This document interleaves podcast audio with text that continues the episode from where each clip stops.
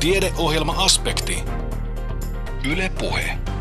On jälleen aspektin aika. Lähetyksen kokoaa Kimmo Salveen. Tällä kertaa puhutaan marjojen väristä, herkullisista korvasienistä ja karjalassukujen aarteista ja evakkotarinoista. Mitä enemmän väriä, sen parempi, näin voi todeta meille tuttujen marjojen terveellisyydestä puhuttaessa.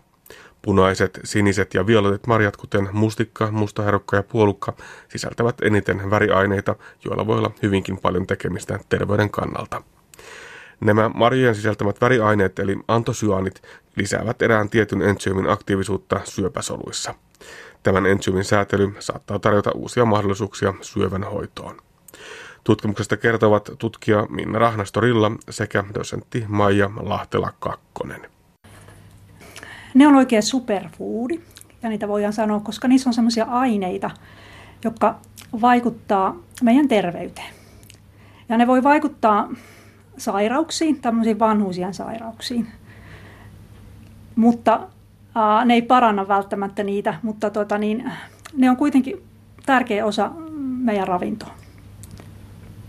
Mm, mustikasta on pitkään jo tiedetty, että se on terveydelle erityisen edullinen, mutta yhtä lailla nämä muut, mustaherukka ja puolukka. Mitä tekemistä sillä marjan värillä on terveellisyyden kannalta? No, jos tietin mustikka ja tota, niin niillähän on tämmöisiä punaisia ja mustikka, se on, ja se esimerkiksi ää, tämän metsämustikan sisus, niin sehän on semmoinen tumma. Mutta sitten jos vertaa sitä taas sitten tähän esimerkiksi pensasmustikkaan, niin sehän on semmoinen vaaleampi. Niin niitä kutsutaan tämmöiksi antosyaanideiksi, niitä väriaineita, jotka antaa sitten tota, niin, sille metsämustikalle sen värin. Itse asiassa pensasmustikassakin on niitä väriaineita, mutta niitä on paljon vähemmän. Niitä on jopa 40 prosenttia enemmän sitten näissä metsämustikoissa kuin pensasmustikassa. Mm. Mutta myös muissa marjoista niitä löytyy. Ja niitä on erityisesti siinä kuoressa, siinä marjan kuoressa on näitä yhdisteitä. Ja niistä ei itse asiassa tiedetä ihan tarkkaa vielä, että kuinka paljon ne pystyy imeytymään nämä aineet ja kuinka paljon ne pystyy vaikuttamaan niin kuin suoliston epiteelissä. Mm-hmm.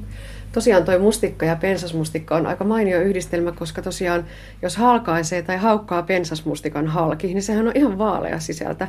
Toisin kuin se luonnonmustikka, niin se on kauttaaltaan tumma. Voiko sitä yleistää näin, että mitä enemmän väriä, sen parempi? Ehdottomasti näin. Joo. Ja eikä kannata välittää siitä, vaikka hampaat mustuu, se on terveellistä. ja vaatteistakin lähtee sitten, niin, kun aika niin, hankaa. Niin, kyllä. Näinpä. Tota, tosiaan kyseessä on nämä antosyaaniinit. Pitäisikö vähän lähteä selittämään, että, että mitä ne oikein on, millaisia aineita ne on? Ne kuuluu näihin flavonoideihin. Ja tuota, niin niitähän on olemassa myös muita flavonoideja, mutta ne on tosiaan tämmöisiä värillisiä flavonoideja, joita sitten löytyy marjoista esimerkiksi runsaasti, mutta myös muistakin, muistakin sitten kasveista niitä kyllä löytyy. Mm. No miten marjat verrattuna muihin, vaikkapa hedelmiin tai niin edelleen, miten näitä antosyaniineja on marjoissa suhteessa muihin? No ihan varmasti tähän en osaa sanoa, mutta minu, minusta niitä on enemmän marjoissa kuin muissa, muissa sitten kasvissa. Että ne on niin kuin, marjat ovat niin kuin, tämmöisiä äh, runsaasti antosyöneja sisältäviä tuota, niin, niin, kasveja. Marjojen luonnostaan sisältämät väriaineet eli antosyaanit lisäävät siirtyini kuusi entsyymin aktiivisuutta syöpäsolussa. Näin osoitettiin tuoreessa Itä-Suomen yliopiston tutkimuksessa. Tämän kyseisen entsyymin säätely saattaa tarjota uusia mahdollisuuksia syövän hoitoon. Minna Rahnastorilla.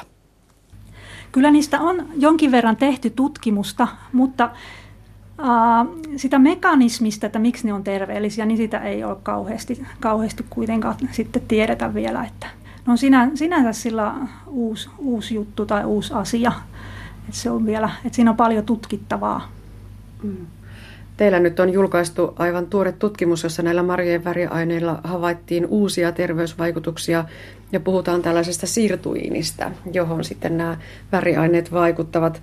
Maija Lahtela-Kakkonen, yliopistolla on tämmöinen siirtyini tutkimusryhmä. Minkälaista tutkimusta sinne kuuluu? Joo, meillä tämä Sirtuini-tutkimusryhmä on itse asiassa toiminut jo vuodesta 2002 lähtien, jolloin tuo neurologialla toimiva tutkija professori Antero Salminen on, on aloittanut tämän, tämän meidän tutkimuksen. Ja me ollaan aloitettu silloin etsimään sopivia uusia lääkeaineita, joita voisi, joilla voisi vaikuttaa näihin sirtuiniin.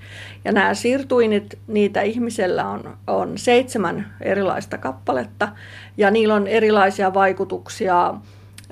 on havaittu solujen kehitykseen vaikutusta, DNA-vaurioiden korjaamiseen ja on jo, joskus jopa puhuttu elinjään pidentämisestä se toimii hiivoilla ja alkeismadoilla, mutta ei sitten valitettavasti nisäkkäillä toimi.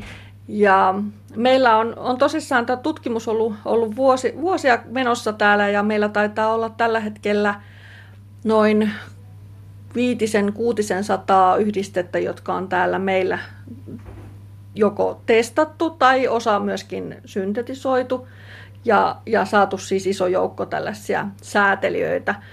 Tämä sirtuinit on, on tällainen epigeneettinen ö, säätelijä, eli vaikuttaa geenien ilmentymiseen ja sitä kautta sitten erien, erilaisten proteiinien muodostumiseen soluissa.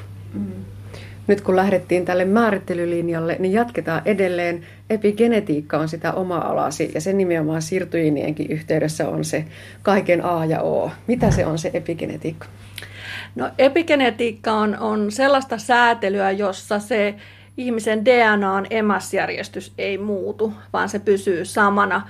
Ja se on itse asiassa niin kuin siellä ylemmällä tasolla se säätely, eli, eli puhutaan sitten geenien säätelystä. Eli siihen ö, vaikkapa tähän histonin asetulaatioon, jota itse erityisesti tutkin, liittyy se, että kun DNA pakkautuu soluun näihin kromosom, kromonien ympärille, histonien ympärille, niin, niin jos siellä on tällainen epigeneettinen merkki, niin silloin tota, ne eivät voi pakkautua niin tiiviisti, ja silloin ne pystyy ilmentymään, jos sitten se on poistettu sieltä, niin, niin sitten se on pakkautunut niin tiivisti, että se geeni ei voi ilmentyä siellä lainkaan. Mm. Olisiko sulla vielä jotain käytännönläheistä esimerkkiä, minkälaisen mekanismin esimerkin kautta tähän ilmiöön tämmöinen Matti Meikäläinen pääsi käsiksi? No esimerkiksi yksi tällainen hyvä, hyvä esimerkki on vaikka kaksoset. Että toisesta kaksosesta, vaikka, vaikka olisi sama muun asia, niin, niin voi tulla hyvinkin erilaisia ja siihen vaikuttavat ympäristötekijät, joihin sitten, jotka sitten puolestaan vaikuttavat siihen epigeneettisen. Esimerkiksi ravinto vaikuttaa epigeneettisesti tähän, tähän ilmentymään. Te olette molemmat farmasian alan tutkijoita, eli onko se päätulos, tutkimuksen päämäärä sitten siellä lääkekehityksessä, uusien lääkkeiden synnyssä vai nykyisten lääkeaineiden parantamisessa vai, vai missä se on? Mihin sitä epigenetiikkaa hyödynnetään farmasian alalla? No meillä ollaan kiinnostuttu ihmisen terveydestä, ihmisen terveyteen vaikuttamisesta. Ja yksi pääasia on, että me nähdään, että miten, miten joku tietty vaikutus vaikuttaa ihmisen terveyteen. Ja silloin juuri tarvitaan esimerkiksi Minnan kehittelemiä yhdisteitä, joilla, joilla me voidaan nähdä, että kun tätä yhdistettä annetaan, niin mikälainen farmakologinen vaikutus sillä on. Ja totta kai toivoisimme, että joskus meillä olisi lääkeaineita, mutta, mutta se on hyvin pitkän kehityksen tulos ja siihen vaaditaan paljon, paljon tällaista perustutkimusta ensin. Puhuttiin tosiaan niistä siirtuineista Minna Rahnastorilla. Mitä tekemistä niillä on nyt sinne, josta lähdettiin, eli marjojen väriaineisiin? Eli minä tutkin äh, näiden antosyaanideiden tai antosyaanien äh, vaikutusta sirtuini kuuden äh, aktiivisuuteen. Se oli siis yksi näistä ihmisen sirtuiniensyymeistä. Ja sen vaikutuksista tiedetään kuitenkin vaan paljon vähemmän kuin muiden sirtuiinien. Mutta mitä minä sitten tein, niin minä testasin sitä, että miten nämä antosyynit tosiaan vaikuttaa tämän sirtu, sirtuiinikuuen toimintaan. Ihan tämmöisissä koeolosuhteissa ensin. Ja sitten mä katsoin myös, kun me huomattiin se, että tämä syanidiini, eli jotain just niistä mustikoista tosi paljon, niin huomattiin se, että se lisäsi sitä aktiivisuutta, sen sirtuinikuuden aktiivisuutta, niin haluttiin testata myös sitten, että miten se vaikuttaa siellä syöpäsolutasolla. Ja me testattiin sit sitä paksusuolen syövän soluissa ja me huomattiin sitten semmoinen asia, että sen sirtuinikuuden määrä lisääntyi siellä. Ja, ja se olikin tosi kiinnostavaa sitten, koska sitä ei ole ainakaan huomattu ennemmin. Ja paksusuolen syöpä, haimasyöpä, onko siinä ehkä ne tärkeimmät? No tällä hetkellä ää, tota niin, meitä kiinnostaa erityisen paljon ne, koska sirtuinikuuden määrä on monissa näissä syövissä vähentynyt. Ja se sillä on sitten vaikutuksia niin kuin esimerkiksi näiden syöpäsolujen aineenvaihduntaan. Eli näillä syöpäsoluilla on semmoinen, että ne, tota, niin, niin, niillä on se aineenvaihdunta muuttunut ja yksi syy sitä, tai uskotaan, että se siirtyy niin kuuden ää, vähäinen määrä on, niin kuin vaikuttaa siihen. Et ne, niillä on sillä että niiden glukoosi aineenvaihdunta on muuttunut ja ne tota, niin, niin, sillä tavalla, että ne glukoosin soluot on lisääntynyt ja se taas sitten tuottaa energiaa niille, kun ne saa glukoosia enemmän, niin se tuottaa niille lisää energiaa. Niille syöpäsoluille? Joo, kyllä. Ja sitten sitä voidaan tietysti ajatella sillä, että se sirtuinikuuden määrä, kun sitä se, ää, kasvaa siellä, niin sitä, se saataisiin normalisoitua sitten se, tota, niin se syöpäsolujen aineenvaihdunta. Eli vaikuttaisi niin. siihen, että syöpäsolut eivät kasva ollenkaan, että se kasvu pysähtyisi niillä syöpäsoluilla, jos me saadaan normalisoitua se aineenvaihdunta. Mm, eli parhaimmillaan sen syövän kehitys hidastuu. Sitä Kyllä. ei ehkä saada sieltä poistettua, mutta hidastettua. Ei, nimenomaan, nimenomaan juuri, että se syöpäsolujen kasvu hidastuisi ja sen syövän kasvu hidastuisi ja leviäminen hidastuisi, koska se ei pystyisi lähettämään niin kuin etäpesäkkeitä, mutta ei se poistaisi sitä syöpää, siihen sitten tarvittaisiin muita työkaluja. Onko näin, että siirtuinin määrä ylipäätään elimistössä vähenee ikääntymisen yhteydessä?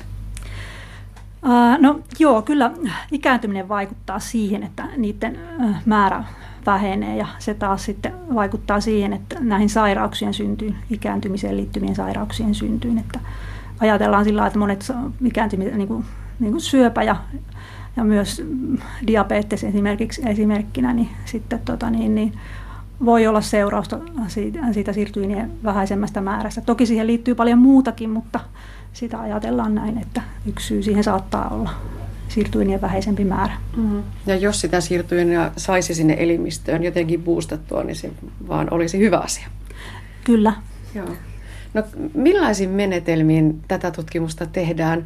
Tavoittelin sinua tässä haastattelun merkeissä ja toi Maija sanoi, että puhelin on kiinni, kun on siellä labrahommissa, niin, niin tota, minkälaisia menetelmiä, millaisia keinoja?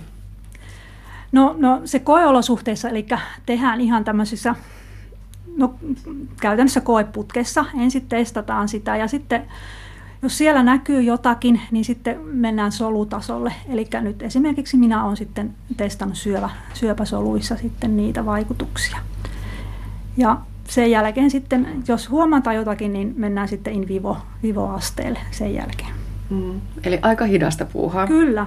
Lääkkeen kehittäminen on todella hidasta. Siihen, siinä, siinä menee aikaa, koska sitä tehoa pitää ehdottomasti katsoa. Että, ja sitten myös sitäkin, että kun nämä nämä luonnonaineet, niin nämähän on se epäselektiivisiä. Eli ne vaikuttaa tosiaan, nämäkin esimerkiksi nämä, mitä mä oon tutkinut, nämä aineet varmasti monen muuhunkin asiaan sitten. Mutta se olisi, tarkoitus olisi saada sellaisia aineita, jotka vaikuttaa vaan, vaan yhteen kohteeseen. Eli minun tapauksessa tähän siirtyi niin kuuteen. Joo. Tässä kun puhutaan marjoista, puhutaan mm. mustikasta ja puolukasta ja mustaherukasta, niin, niin tuntuu siltä, että sä marjakopan kanssa pyörit tuolla laboratoriossa, mutta onko sulla ne oikeat marjat siellä missä vaiheessa vai missään vaiheessa tutkimuksessa mukana?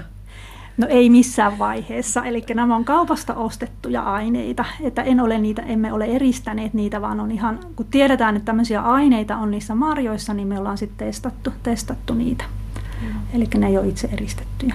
Mm. No entä sitten ne epigenetiikan menetelmät? Tässä kuultiin nyt siitä, miten tätä siirtyinitutkimusta käytännössä tehdään, mutta miten Maija Lahtila Kakkonen sitten ylipäätään, millaisin menetelmin epigenetiikkaa tutkitaan?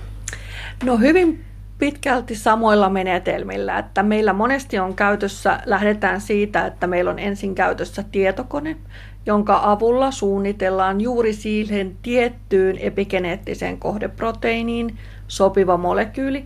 Tai sitten luonnonainekirjastoista, niin kuin Minnan tapauksessa, niin seulotaan, kun aikaisemmin on eristetty ja tunnistettu, että mitä yhdisteitä mustikassa on, mustaherukassa, puolukassa, vadelmassa, lakassa, niin näistä, näistä katsotaan ne vaikuttavat aineet ja kokeillaan siihen kohdeproteiiniin, että josko tämä istuisi siihen proteiinitaskuun, jolloin sillä olisi mahdollisuus aiheuttaa farmakologinen vaikutus.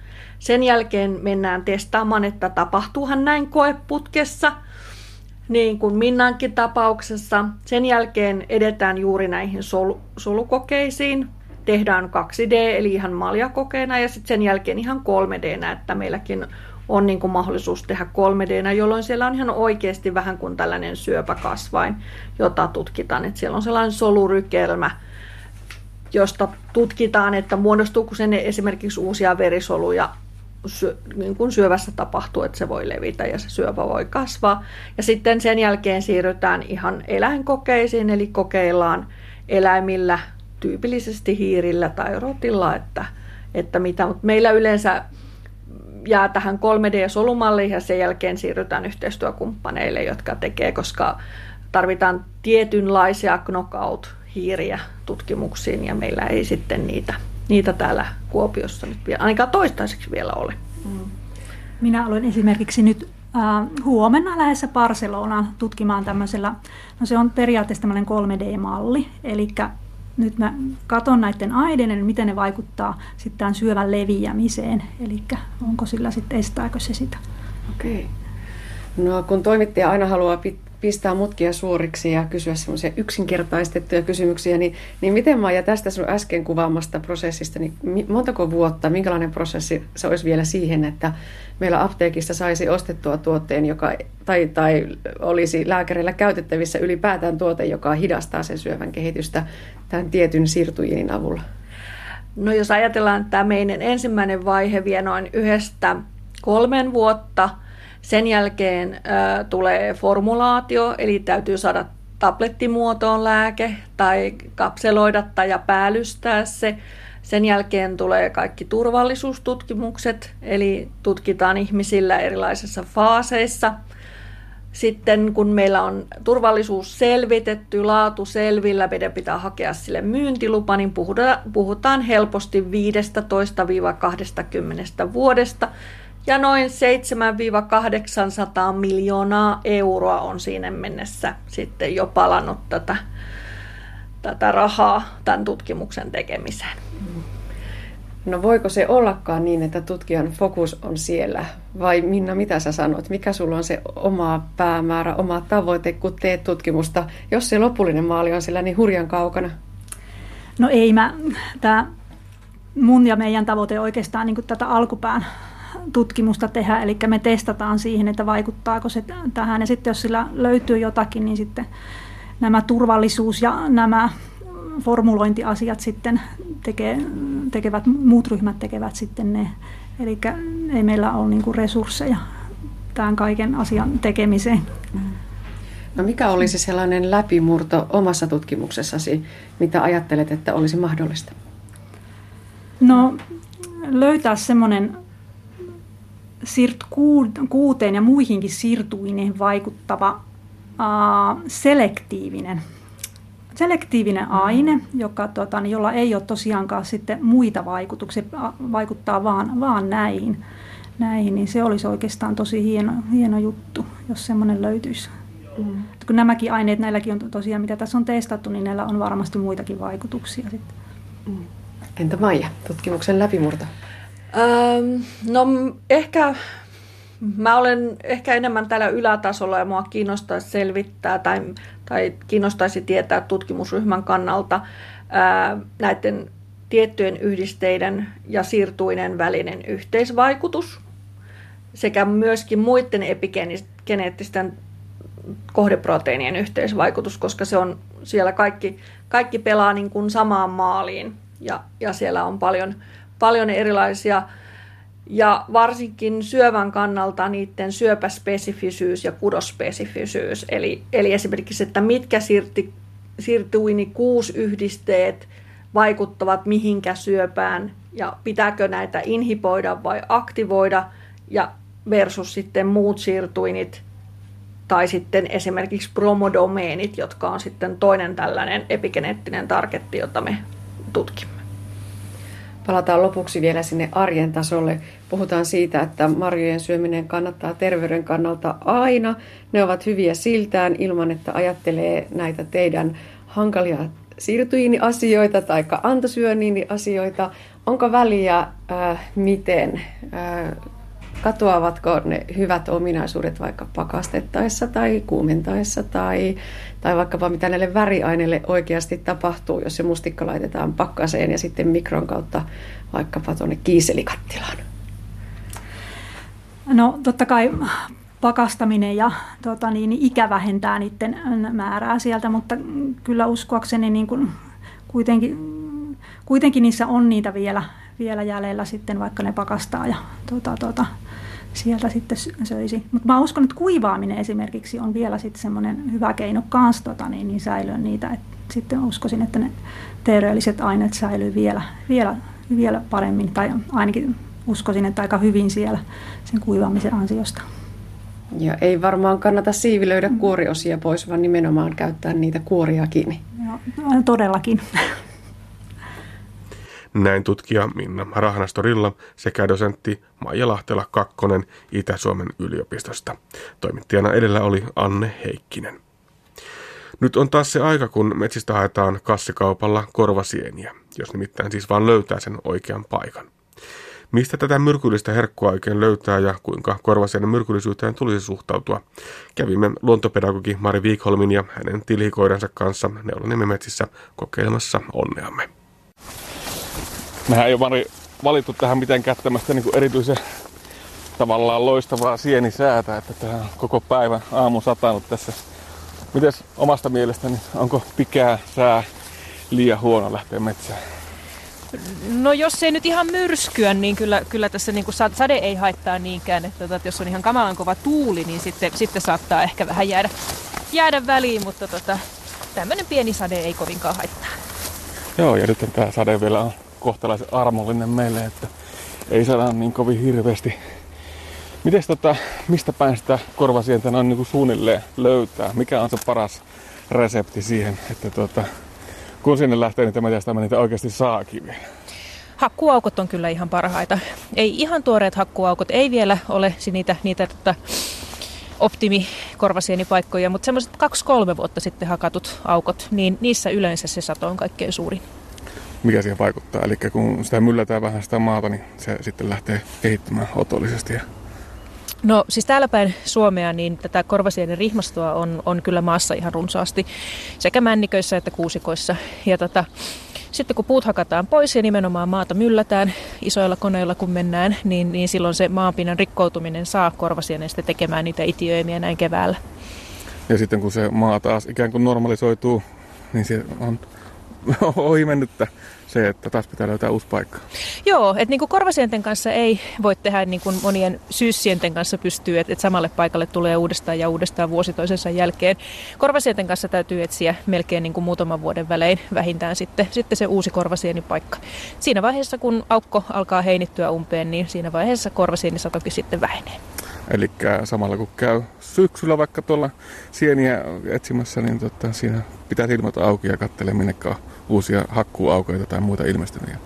Sitä kohti sitten taas sitä kohti tai oikeastaan sitä kannattaa suunnitella jo vähän, vähän aikaisemminkin, että jos, jos tosiaan niin kuin pari-kolme vuotta vanhat hakkuaukot on niitä parhaita, että ihan siinä niin kuin, jos edellisenä syksynä löytyy uusia hakkuita, niin silloin seuraavana keväänä ei välttämättä vielä ihan, ihan parhaimmillaan ole, mutta vähän myöhemmin.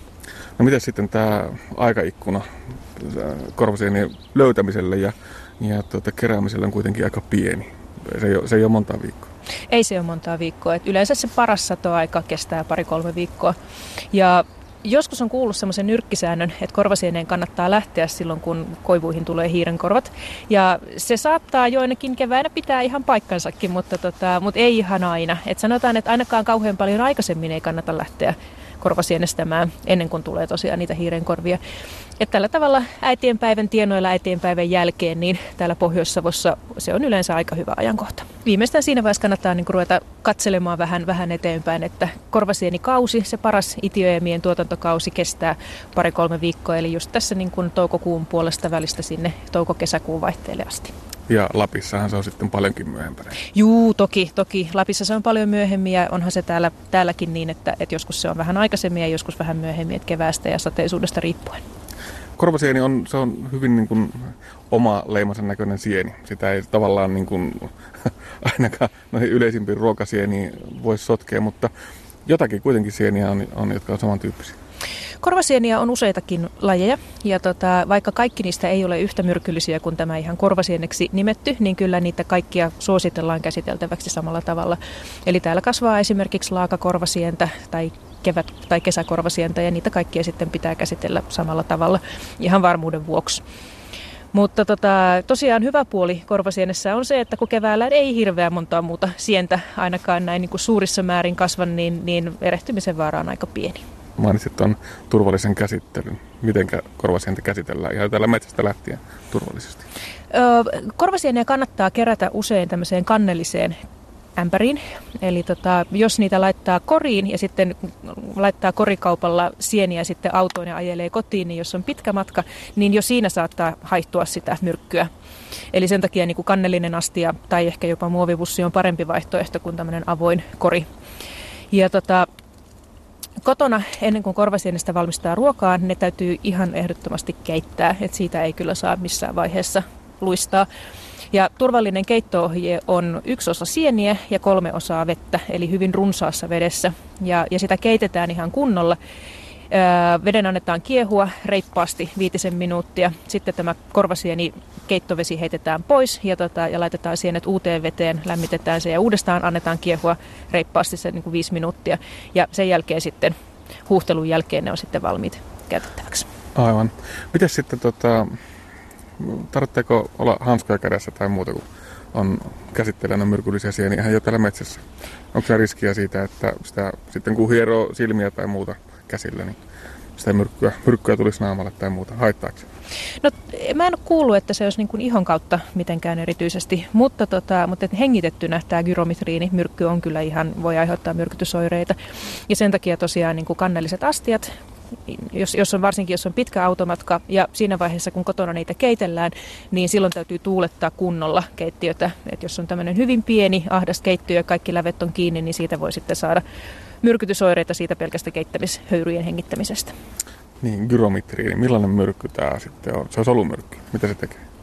Gyromitriini on, on hyvinkin voimakas solumyrkky ja, tota, ja se aiheuttaa, mikäli niin kun esimerkiksi korvasientä raakana sitten tulisi syöneeksi, niin muutaman tunnin päästä, korkeintaan ehkä vuorokauden päästä voi saada sitten tällaisia pahoinvointikohtauksia, näköhäiriöitä voi tulla. Ja sitten jos se myrkytys on todella oikein paha, niin, niin sitten se tekee maksavaurioita. Eli kyllä kyseessä on ihan vakavasti otettava vaara. Suhtaudumme tähän suurella kunnioituksella ja jatkamme korvasienen metsästystä täällä. Katsotaan, miten tämä etenee. Eikö sitä myymistä jossakin vaiheessa yritetty jopa kieltääkin? Kyllä, viimeksi vuonna 12 yritettiin saada korvasienen myyntikieltoa aikaa, mutta se ei sitten mennyt läpi. Mutta tota, korvasienen myyjän täytyy aina merkitä, kuinka korvasientä täytyy käsitellä, koska tosiaan käsittelemättömänä se on, se on myrkyllinen. Ja tätä vahditaan myös aika, aika tehokkaasti. Tuossa Kuopion torilla jokin aika sitten oli tämmöinen terveysvalvoja, joka kävi katsomassa, että jokaisessa sienten myyntikojussa näin keväiseen, keväiseen aikaan oli oikeaoppiset merkinnät. Ja siellä oli sitten yksi tämmöinen vanhempi rouva, joka oli myymässä korvasieniä ja siltä tämä merkintä sitten puuttui. Ja terveystarkastaja sanoi, että juu, että siinä täytyy ehdottomasti lukea, että ne on käsittelemättöminä myrkyllisiä. Ja rouva nyökytteli. Ja pari päivää myöhemmin tarkastaja meni uudestaan sitten katsomaan. Ja tota, mummolla oli siinä lappu, jossa luki kauniisti käsittämättömän myrkyllisiä. Katsotaan, mistä, mistä alkaa löytyä. Tule. Joo, tämmönen risukko on itse asiassa aika hyvä. Että et siis jos tällä tavalla katsoo nyt sitten täältä näiden risujen alta, niin se on joskus aika vaikeastikin havaittavissa yllättävää kyllä korvasienen voi sekoittaa käpyihin, koska ne täältä ylhäältä katsoen voi olla aika samannäköisiä, varsinkin jos korvasienet on vielä aika pieniä, mutta tota, kyllä, niitä, kyllä niitä täältä rupeaa löytymään. Joo, se vaatii vähän tarkkaa silmää näköjään. Joo, kyllä se vaatii, mutta tota, sitten kun näkee tämmöisen niin kuin ruskean aivomaisen muodostelman täällä, täällä maanpinnassa, niin tota, siellä, siellä sitten korvasieni lymyilee. Mistähän tämä johtuu, tämä aivomainen rakenne? No en tiedä kyllä oikeastaan, mistä se johtuu. Että se on todella vaan sen itiöemän, itiöemän rakenne, että tota, sellaisen se tekee. Ja se on ontto sisältä. Se kuuluu kotelosieniin ja tota, tämä niin kuin poimuinen ulkopinta on sitten se, mistä se lähtee niitä itiöitä sitten pöllyttelemään. Joo. Pitäisi, tota, kun lähdet yleensä korvasieniä metsästämään, niin tota, millaisia saaliita olet täältä päin löytänyt? Se riippuu kovin, kovin paljon. Se riippuu vuodesta, se riippuu ihan, ihan paikasta. Et tota, korvasieni on vähän semmoinen niin kuin oikukas, niin kuin tuossa puhuttiin, että, että joka vuosi se ei suinkaan ilmesty samaan paikkaan. Et joskus Joskus tulee oikein hyvin, joskus voi tulla sankokaupalla ja joskus sitten taas, vaikka on kovin toiveikkaasti lähtenyt liikkeelle, niin ei sitten satu löytämäänkään niitä hyviä paikkoja. Tai ehkä joku on käynyt ennen minua, sitähän ei myöskään kukaan mm, koskaan se on tiedä. Totta, se on, totta. Ö, on kuullut siitä, että jotkut myöskin muokkaa sitten maata ihan itse korvasienien toivossa. Joo, kyllä jotkut on kokeillut tätä korvasienten viljelyä. Ja tota, sehän tapahtuu sillä lailla, että maahan sopivaan tämmöiseen männikkö maaperään kaivetaan semmoinen noin puolen metrin syvyinen kuoppa, sitten sinne laitetaan sanomalehtiä ihan reippaasti, koska korvasieni on tämmöinen lahottajasieni, niin se sitten niin kuin saattaa hyvinkin intoutua kasvamaan tässä sanomalehdessä. Ja, ja, tota, ja sitten se kuoppa täytetään siis sillä samalla maalla, mikä, mitä siitä on kaivettu, mutta ihan sitä pintamaata siihen ei kannata laittaa. Ja se johtuu siitä, että pintamaassa voi olla monen muunkin lajin rihmastoja, jotka sitten syrjäyttäisi korvasienen. Ja sitten vaan toivotaan, että muutaman vuoden päästä sieltä rupeaa satoa tulemaan. No, sitäkin pitää varmaan kokeilla. Mitäs, kun löydetäänkö me täältä vielä, vielä minkä verran? Miten sä tykkäät, mitä kaikkea hyvää korvasienestä saa sitten, sitten tuolla keittiössä aikaa? No mä itse tykkään eniten ihan korvasieni muhennoksesta. Eli tota, että jos sitä esimerkiksi kermaiseen kastikkeeseen laittaa, niin kyllä se on aika tämmöistä hienoa herkkua. No, se kuulostaa ihan hyvältä varmaan monennäköisiin piiraisiin ja kastikkeisiin sitä on myöskin aineksia ihan kivasti. Kyllä sitä voi käyttää hyvinkin, hyvinkin monenlaiseen, että sillä on aika voimakas maku, että se ei ole mikään semmoinen ihan mieto sieni. Ja sen takia sitten niin kuin jotkut, jotka on hyvin, hyvin semmoisia herkkämahaisia, niin, niin mm, eivät ehkä valtavia korvasieniaterioita sitten halua syödä. Mutta tota, ainakin oma maha on kestänyt ihan hyvin nämä korvasienikeitokset. Mites tota, kuinka usein korvasieniä kannattaa syödä? No tota, joidenkin lähteiden mukaan esimerkiksi Espanjassa suositellaan, että korvasieniä ei syödä kovin monena päivänä peräkkäin. Mutta toisaalta siis siellä ei myöskään niin kuin tästä keittämisestä pidetä niin kovaa meteliä kuin täällä meillä. Niin tota, en ole kuullut, että täällä Suomessa olisi, olisi niin kuin tullut oireita siitä, että syö oikein käsiteltyä korvasientä paljon. Joo, vähän me ollaan tästä korvasieniä nyt löydetty ja jatketaan vielä, vielä yrittämistä. Miten tota, tykkäät, että onko se, onko se kaiken vaiva-arvoinen, se kuitenkin pitää keittää ja, ja se on vähän oikukasta löytymisen suhteen, ei, ei ole semmoisia vakiopaikkoja välttämättä. Se on, se on ilmeisen, ilmeisen hyvä sieni kuitenkin. Kyllä se on oikein hyvä sieni. Et, et myönnän, että mun itteni ei välttämättä niin kun, ei ole ihan lempisieniä just tämän kovan keittämishomman takia. Et se vie kuitenkin aikaa, aikaa aika paljon, että jos ei ole itsellään semmoisia valtavia kattiloita kotona, niin pitää keittää useassa erässä sitten, että saadaan tarpeeksi vettä mahtumaan sinne kattilaan, mutta tota, kyllä se on, vaikka se ei ihan, ihan lempisienieni olekaan. Hyvä, yritetään löytää vielä vähän lisää. Tarkkana saa siis korvasienten käsittelyssä olla, mutta on se varmasti sen vaivan arvoistakin. Kuuntelet siis aspektia, jonka kokoaa Kimmo Salveen. Tiedeohjelma Aspekti. Yle Puhe. Mitä sinä ottaisit mukaasi, jos joutuisit yllättäen jättämään asuinsijasi ja kaiken omaisuutesi? Tätä pohditaan Kuopion museon Sydämen kodit näyttelyssä.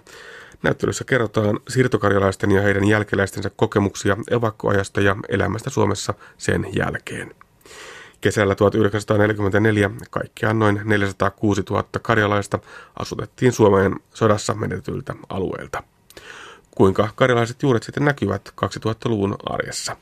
Toimittaja Anne Heikkinen vie meidät evakkojen jalanjäljellä Kuopion museoon. Haasteltavana on tutkija Karolina Autere. Joo, eli tosiaan tämä on osa Kaikkien Kuopio-hanketta, osa näyttelysarjaa, jossa me on haluttu osallistaa ihmisiä mukaan meidän kanssa tekemään näyttelyä ja saada niitä ihmisten omia tarinoita, ihmisten omalla äänellä kerrottuja tarinoita museoon esille. Ja tässä näyttelyssä meillä on myös upeasti lainaesineitä, eli yli 20 lainaajaa on lainannut oman sukunsa aarteita meille tänne museoon ja niiden avulla sitten päästään kertomaan näitä tarinoita ja annetaan näille ihmisille ääni. Niin, tämän näyttelyn teemana ovat siirtokarjalaiset ja heidän jälkeläisensä. Kuinka paljon se karjalaisuus, evakkous, tänne asuttaminen näkyvät edelleen vielä tämän päivän Suomessa? Kyllä se varsinkin tällä Pohjois-Savon alueella näkyy. Tänne asutettiin todella paljon Impilahdelta, Salmista ja Suojärveltä. Ja vuonna 1949 alueella on ollut yli 50 000 siirtokarjalaista. Ja tietysti nykypäivänä heidän jälkeläisensä, toisen ja kolmannen polven siirtokarjalaiset, osa on jäänyt tänne ja kyllä se näkyy se karjalaisuus täällä yhä. Ja kun ollaan tehty tässä hankkeessa yli 20 haastattelua, jossa on päästy haastattelemaan myös näitä kolmannen polven siirtokarjalaisia, niin heille erityisesti se ruokakulttuuri on se kautta, minkä kautta päästään sinne omien, oman suvun juurille. Eli tietysti ruoka on se, mikä tuo meille ne tuoksut ja maut ja usein palauttaa sitten varmaan isovanhemmat, jotka ovat tulleet sitten evakkoon tänne tänne Savoon ja ne tarinat, mitä sitten on kuultu lapsena. Täällä on paljon sellaista esineistöä, mikä on tuttua, mutta ei oikein edes yhdistäkään, että aa, tämänkin juuret ovat todellakin olleet siellä Karjalan puolella aikoina. Joo, kyllä. Eli ruokakulttuurissa tietysti on tullut meille todella paljon vaikutteita. Ja nykyään ihan kansallisenakin ruokana Karjalan piirakka ja Karjalan paisti ovat tuttuja monelle. Lähdetäänkö liikkeelle Karolina sieltä ajasta ennen kun sota syttyi, kun oltiin vielä siellä rajan takana. Millaista elämää siellä elettiin? Eli tosiaan meillä on tässä näyttelyssä erityiskohteena Raja Karjala, Suojärvi, Salmi ja Impilahti. Ja monet muistelee siellä lapsuuttaan. Tietysti on oltu hyvin pieniä alle viisivuotiaitakin osa, eli sieltä ei välttämättä ihan kauheasti ole niitä muistikuvia, mutta useimmalla on sitten muistikuvia siitä ajasta, kun on menty takaisin välirauhan aikaan 41-44 välisellä ajalla. Eli sieltä on sitten muistoja, kuinka on rakennettu sitä kotia ja siellä on päästy kouluun ja on ollut se yhteinen kokemus, valtavan voimakas yhteisöllisyyden tunne on monilla muistona. Se ensimmäinen evakkotaipaleelle lähtö tapahtui silloin talvisodan syttyessä marraskuussa 1939. Kuinka nopeasti silloin piti kimpsut ja kampsut kerätä ja lähteä taipaleelle? No Rajakarjalassahan se oli todella nopea se lähtö, eli osalla oli 15 minuuttia aikaa. Sotilaat tulivat ovelle ja sanoivat, että nyt on lähtö. Ja silloin ei sitten tietysti ihmeellisiä oteta mukaan. Ja usein sitten naiset olivat yksin kotona, miehet olivat jo rintamalla tai vapaaehtoisissa linnotustöissä. Ja sitten tietysti lapset siinä naisilla vielä mukana, eli ei siinä ihmeitä mukaan otettu. Lapsille lämmikettä ja jos leipää oli, niin sitä mukaan. Eli melkein kaikki, tai siis oikeasti kaikki jäi sinne. Entä sitten se toinen lähtö vuonna 1944? Silloin oli vähän enemmän aikaa varautua. Joo, kyllä. Silloin osattiin sitten jo varautua paremmin ja silloin sitten valmistauduttiin jo aikaisemmin kesällä. Rakennettiin muun muassa tuollaisia evakkoarkkuja, joihin sitten pakattiin esineitä ja lähetettiin niitä jo etukäteen sitten tänne, tänne mahdolliseen sijoituskuntaan, jos se oli tiedossa.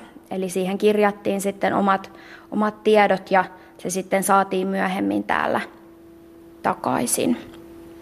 Voi vaan kuvitella, minkälainen paikka sen on ollut lähteä toisen kerran, kun tosiaan tämä uudisrakennusvaihe oli saatu hyvään vaiheeseen. Vieläkö silloin eläteltiin toivoa, että käydään vaan hetki ja palataan sitten takaisin? Kyllä se on varmaan riippunut alueesta, mutta se oli valtava se usko ja toivo siihen jälleenrakennukseen vuosina 41 ja 44. Silloin ihmiset tosiaan lähtivät rakentamaan kotia uudestaan ja todella oli tarkoitus jäädä sinne. Ja se on ollut valtava suru, niin kuin tässä eräs haastateltava sanoo. Nyt kaikki unelmat ja toiveet sortuvat, edessä oli lähtö. Että kyllä se varmaan on siinä hetkessä osalle ollut sitten selkeää, että se on ollut se viimeinen lähtö sieltä kotoa. Tässä edessämme olevassa vitriinissä on esineitä, joita sieltä on otettu mukaan ja saatu mukaan. Tosiaan kerrotkin tuosta evakkoarkusta, joka on tuommoinen puinen arkku, ja siellä on tosiaan saatu niitä tarvikkeita jo etukäteen lähetettyä edeltä, ja varmaan sitten myös mukaankin noita on otettu. Kahvipannu on siitä mystinen juttu, että aika moni otti mukaansa kahvipannu. Miksi on näin? Kyllä se on monilla tarinoissa, että se kahvipannu on ollut sellainen.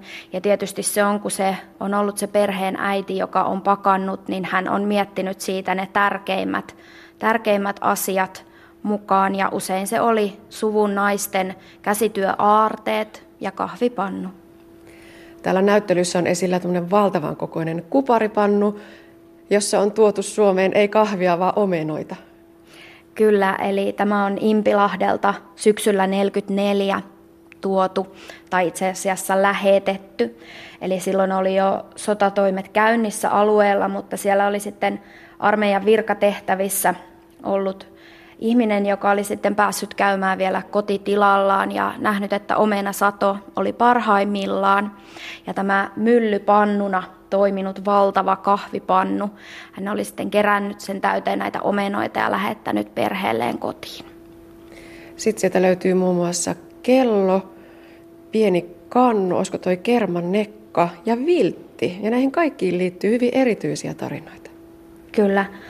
Tämä viltti, mikä tässä vitriinissä on esillä, kertoo erään pienen pojan tarinan, joka oli kolmevuotias silloin, kun 39 lähdettiin sotaa pakoon. Ja tämä oli sen perheen ainoa esine, mikä he saivat mukaan. Ja tämä kolmevuotias pieni evakkopoika oli kääritty tähän vilttiin.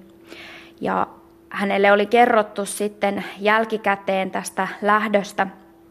Hän oli ukkinsa ja mummonsa kanssa lähtenyt ja perheen koiraa oli kovasti yritetty houkutella mukaan ja se oli siinä hetken aikaa sitten juossutkin reen vierellä mutta oli sitten ollut vähän hämmentyneen oloinen ja kääntynyt sitten takaisin sinne kotiin.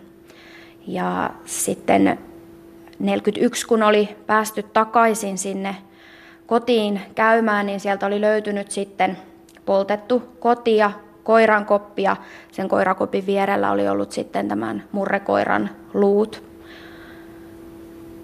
Ja Tämä valokuva, mikä täällä on myös esillä tästä pienestä evakkopojasta Pertti Pulkkisesta ja tästä murrekoirasta Impilahdella, niin nämä kaksi ovat hänen ainoat muistonsa, tämmöiset esineet, mitkä sieltä on Impilahden kodista. Kävelläänkö sitten hieman eteenpäin? Täällä on tosiaan näitä kodin tekstiilejä ja tosiaan kun naiset sitä pakkaustyötä suorittivat, niin, niin tuota, kaikkein tärkein otettiin mukaan ja kauneimmat käsityöt, mitä reppuun mahtui, tuollakin lukee opastekstissä. Tässä on liinoja, mitä kaikkia muuta? Eli usein ne oli nämä käspaikat, mitä otettiin mukaan. Se on semmoinen tyypillinen karjalainen käsityö. Eli pellavaisia liinoja, jossa on tätä Karjalan punakirjontaa ja ne on ollut niitä suvun aarteita. Tässäkin vitriinissä on 2800-luvulta olevaa käspaikkaa. Ja näillä käspaikoilla oli monenlaisia käyttötarkoituksia. Yksi oli tietysti ikonin päällä, kaikkein kauneimmat olivat siinä ikonin päällä. Sitten oven pielessä oli tämmöinen käsienpesupaikka, siinä pidettiin käspaikkaa. Ja sitten jos tuli vieraita, hienoja vieraita ja heillä oli juhlavaatteet päällä, niin vieraiden syliin levitettiin sitten tämmöiset jopa kolmemetriset käspaikat, eli suojelemaan niitä vaatteita. Ja tässä on myös paljon muun tyyppistä kirjontaa. Eli naisillehan se käsityö on ollut sellainen tapa saada aikaa kulumaan, mutta myös näyttää sitä omaa osaamista. Se on ollut todella tärkeää. Tytöt ovat pienestä pitäen valmistaneet omia kapioitaan, valmistautuneet siihen oman kodin aloittamiseen ja täällä on sitten saatu myös tällainen pieni kenkälaatikollinen täynnä erilaisia pitsejä. Eli erilaisia pitsimalleja virkattiin ja niillä koristeltiin liinat ja lakanat. Ja tästä laatikosta on sellainen tarina. Nämä on kutonut Claudia Hiljanen tuolla Salmin Lunkulan saaressa. Ja hän kertoi, että näitä pitsimalleja vaihdeltiin kylän tyttöjen kesken. Ja siksi tässä on tällaisia lyhyitä pätkiä. Eli niitä on sitten vaihdeltu ja opeteltu sitten yhdessä kauniita kuvioita. Sitten pääsemme tähän jälleen rakentamisen, asuttamisen aikaan. Suomeen asutettiin sieltä rajan taakse jääneeltä alueelta yli 400 000 karjalaista. Se on ihan valtava määrä. Miten ihmeessä sellaiselle väelle saatiin kattopään päälle ja ruokaa pöytään? Kyllä, eli tosiaan yli 400 000 ihmistä tuli silloin rajan takaa ja silloin alkuunhan sijoitettiin kouluille ja isoille maatiloille ihmisiä ja varsin nopeasti tehtiin sitten suunnitelmat, kuinka nämä ihmiset asutetaan. Eli Suomeen jaettiin alueet ja tässä aluejaossa käytettiin sellaista periaatetta, että pitäjät ja kyläkunnat pidettiin yhtenäisinä. Eli siirrettiin alueittain, jotta uskonto ja tämmöinen kyläyhteys säilyy. Katsottiin, että se nopeuttaa sitä sopeutumista. Ja osa oli päässyt sitten jo hyvänkin elämän alkuun ennen sitä vuotta 1941, jolloin tuli sitten tämä ensimmäinen mahdollisuus lähteä sitten takaisin sinne Karjalaan ja osa sitten lähti ja jätti mahdollisesti tänne sitten sen uudistilan. Ja osa sitten ei ollut vielä päässyt rakentamaan sitä omaa, omaa kotia täällä. Eli ihmisillä oli hyvin erilaisia, erilaisia tilanteita. Ja siinä oli tietysti sitten paljon tällaista paperityötä, eli täälläkin on paljon erilaisia dokumentteja esillä, joita tähän asutukseen liittyy. Nämä ihmiset saivat korvausta niistä menetetyistä tiloista ja esineistä, joita jäi sinne. Ja tietenkään sitä ei saatu täysmääräisenä, eli se on ollut valtavan niukkaa aikaa, kun näitä uudisrakennuksia on täällä rakennettu. Tuolla on kuvasarja rakennuksista ja teksti, että navetta oli tärkein, piti saada tilat, niin se tehtiin ensin ja ihmiset sitten. Tuossa on hyvin, hyvin tutun näköinen tuo talomalli. Eli tehtiin sellaisia taloja, mitä tänäkin päivänä, kun tuolla nyt pitkin maaseutua ajelee, niin nämä edelleen erottaa sieltä kyllä rakennuskannasta.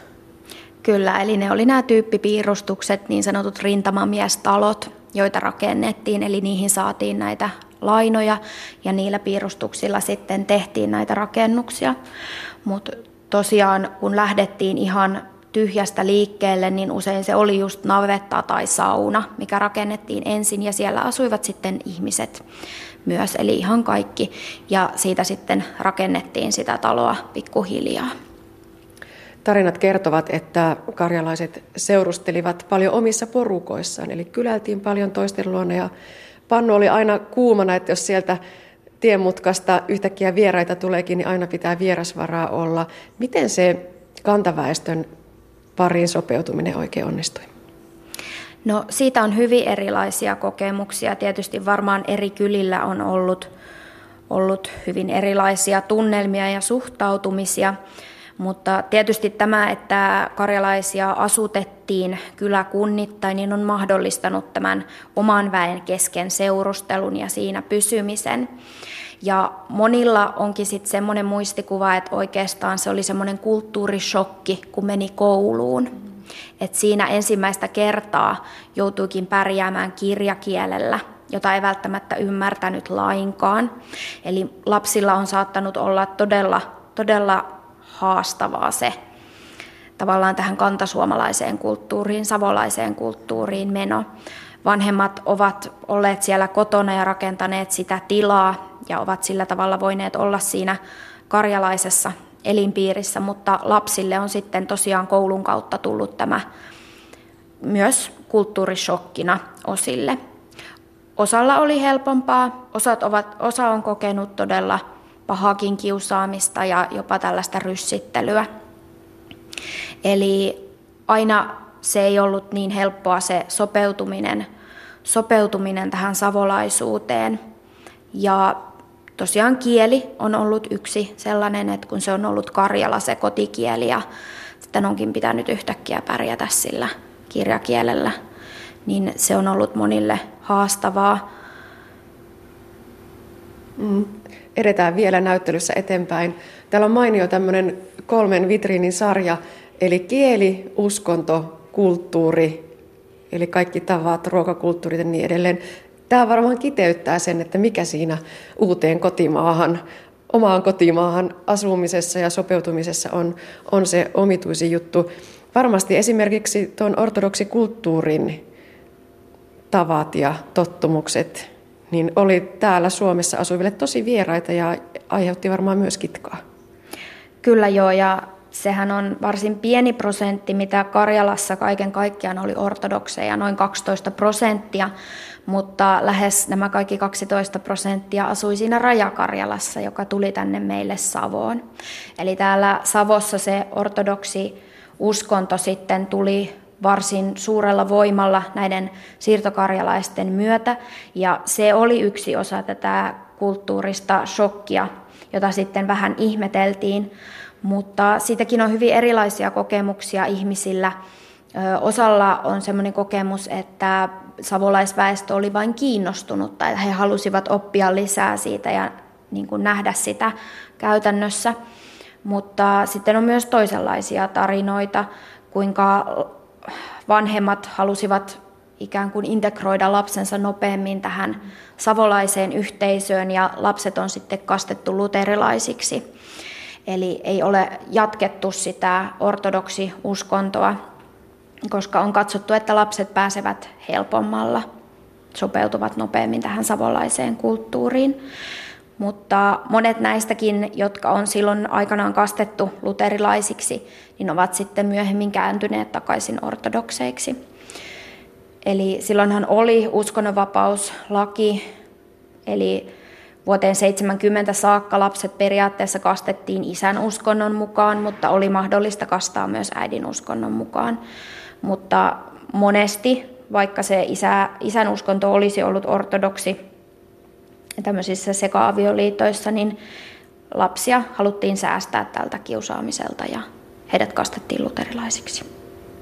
No entä sitten kieli? Vieläkö Karjalan kieli kuuluu Savossa? No kieli oli kanssa yksi tämmöinen, osa, osalle se oli kotikieli ja osan kodissa sitten täysin lopetettiin karjalan kielen puhuminen, eli puhuttiin ainoastaan kirjakieltä. Sekin haluttiin katsoa tällä tavalla, että integroidutaan nopeammin ja on helpompaa. Mutta osalle se tosiaan oli kotikieli ja erityisesti isovanhemmat sitten piti sitä yllä. Mutta monesti toisen ja kolmannen polven karjalaisille se kieli on säilynyt semmoisena murteena tai tämmöisinä sanoina ja sanontoina.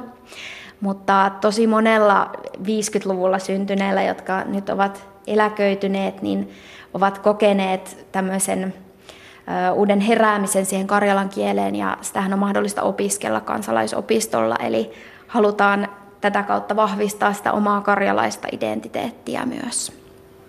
Niin, puhutaan Karolina Autere vielä siitä identiteetin vahvistamisesta. Suomesta on tehty ja tehdään paljon matkoja sinne rajan taakse, eli käydään katsomassa, että mitä meidän suvulta on jäänyt sinne jälkeen. Osa tykkää, osa ei, osa lähtee, osa ei. Miten tärkeä juttu se siellä käyminen on tämän identiteetin rakentamisen kannalta? No se on tosiaan tämmöinen vähän kaksipiippunen juttu, eli silloin 90-luvun alussa mahdollistui tämä, että päästiin, päästiin näille matkoille sinne Karjalaan ja osa halusi lähteä heti näkemään, että minkälaista siellä on ja osa koki sen sitten niin raskaana, että ei halunnut, Halusin muistaa sen sellaisena, kun se on tarinoissa kerrottu tai mitkä on itsellä muistikuvat. Mutta nämä ihmiset, jotka sitten ovat lähteneet ja ovat käyneet siellä, niin sanovat, että se on terapeuttista myös nähdä se, minkälaista siellä on nyt. Ja kuinka se tavallaan ne paikat heräävät sitten näissä tarinoissa ja muisteloissa. Usein sinne mennään oman perheen tai suvun kanssa tai pitäjäseuran kanssa, jolloin sitä yhteistä surua saadaan jaettua ja myös toisaalta saadaan siirrettyä sitä, siirrettyä sitä lapsille eteenpäin sitä muistoja ja myös niitä positiivisia hyviä asioita. Eli ei se ole ainoastaan sellaista surua, vaan se on varsin luonteva paikka myös kertoa näistä suvun juurista. Tämä näyttely on siis Kuopion museossa ja avautunut hiljattain, mutta täällä edelleen tehdään vähän kaikenlaista. Eli tämä näyttely elää koko ajan. Kyllä, eli tämä on tämmöinen pop-up-tyylinen näyttely, niin kuin meillä tässä kaikkien Kuopio-hankkeessa nämä näyttelyt ovat olleet. Eli kun kyseessä on tämmöinen osallistava näyttely, joka elää koko ajan, meillä on tässä mahdollisuus vaihtaa näitä esineitä ja tuoda koko ajan lisää kerroksia tähän. Ja tämähän on varsin pitkä aikainen näyttely, tämä on ensi elokuun loppuun. Eli meillä on tässä paljon mahdollisuuksia vielä toteuttaa erilaista ohjelmaa ja ohe- oheistapahtumaa myös. No ajatteletko, että täällä museossa kävijät heräävät myös siihen, että oi, meilläkin olisi tällaista ja tämän, tämän ehkä voisi tuoda näyttelymuseoon? Joo, kyllä mä toivon, että tämä herättää semmoista keskustelua ja tavallaan niissä kodeissa myös ehkä herättää sitä keskustelua näistä omista juurista, koska tällä alueella on paljon siirtokarjalaisia ja heidän jälkeläisiä. Toimittajana edellä oli Anne Heikkinen. Miten on, onko kyypakkauksesi vielä käyttökelpoinen ja mitä särkylääkettä kyyn puraisun kipuun voi ottaa? Kesän tullen parempi päiväsarjamme on apteekissa päivittämässä lääkekaappia.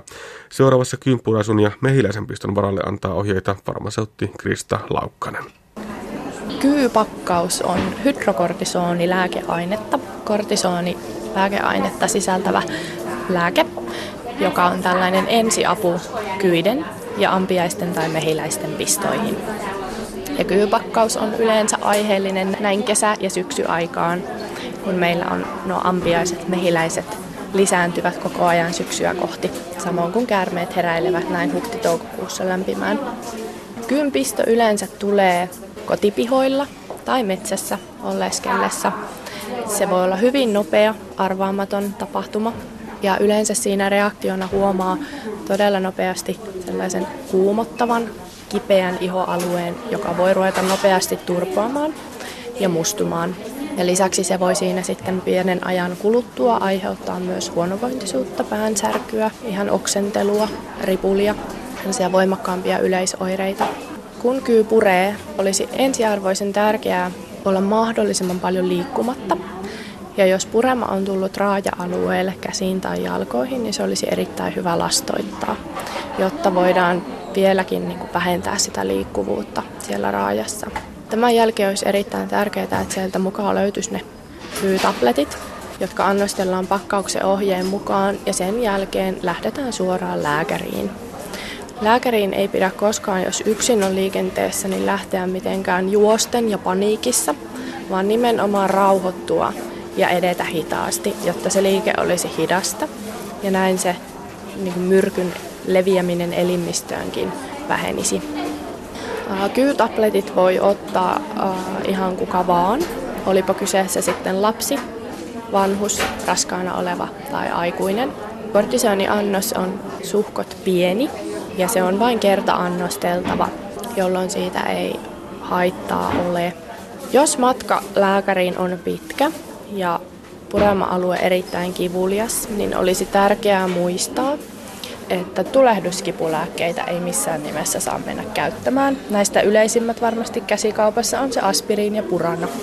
Eli ei saa kuormittaa ylimääräistä sitten munuaisia. Ja nämä tulehduskipulääkkeet voivat niitä sitten kuormittaa. Jos on aivan pakko ottaa kipulääkettä, niin parasetamoli olisi hyvä lääke siihen, mutta paras olisi, ettei mitään muita lääkkeitä oteta kuin ne kyytabletit. ja lääkärissä sitten hoidetaan jatkohoito. On tärkeää, että mukana olevat kyytabletit ovat voimassa olevia, että niistä ei ole päiväys mennyt ja että ne on säilytetty oikein. Oikein säilyttäminen tarkoittaa huoneen lämpösäilytystä. Ne eivät saa jäätyä eivätkä kostua. Eli esimerkiksi jos kyytabletteja on mökillä säilytetty talven yli ja mökki on talvisin kylmä, niin silloin tulisi aina hankkia keväällä uudet kyytabletit mökille. Näin meitä opasti farmaseutti Krista Laukkanen Itä-Suomen yliopiston apteekista. Ja näin päättyy tämänkertainen aspekti. Lisää aiheistamme netissä osoitteessa kantti.net kautta aspekti sekä Yle Areenassa.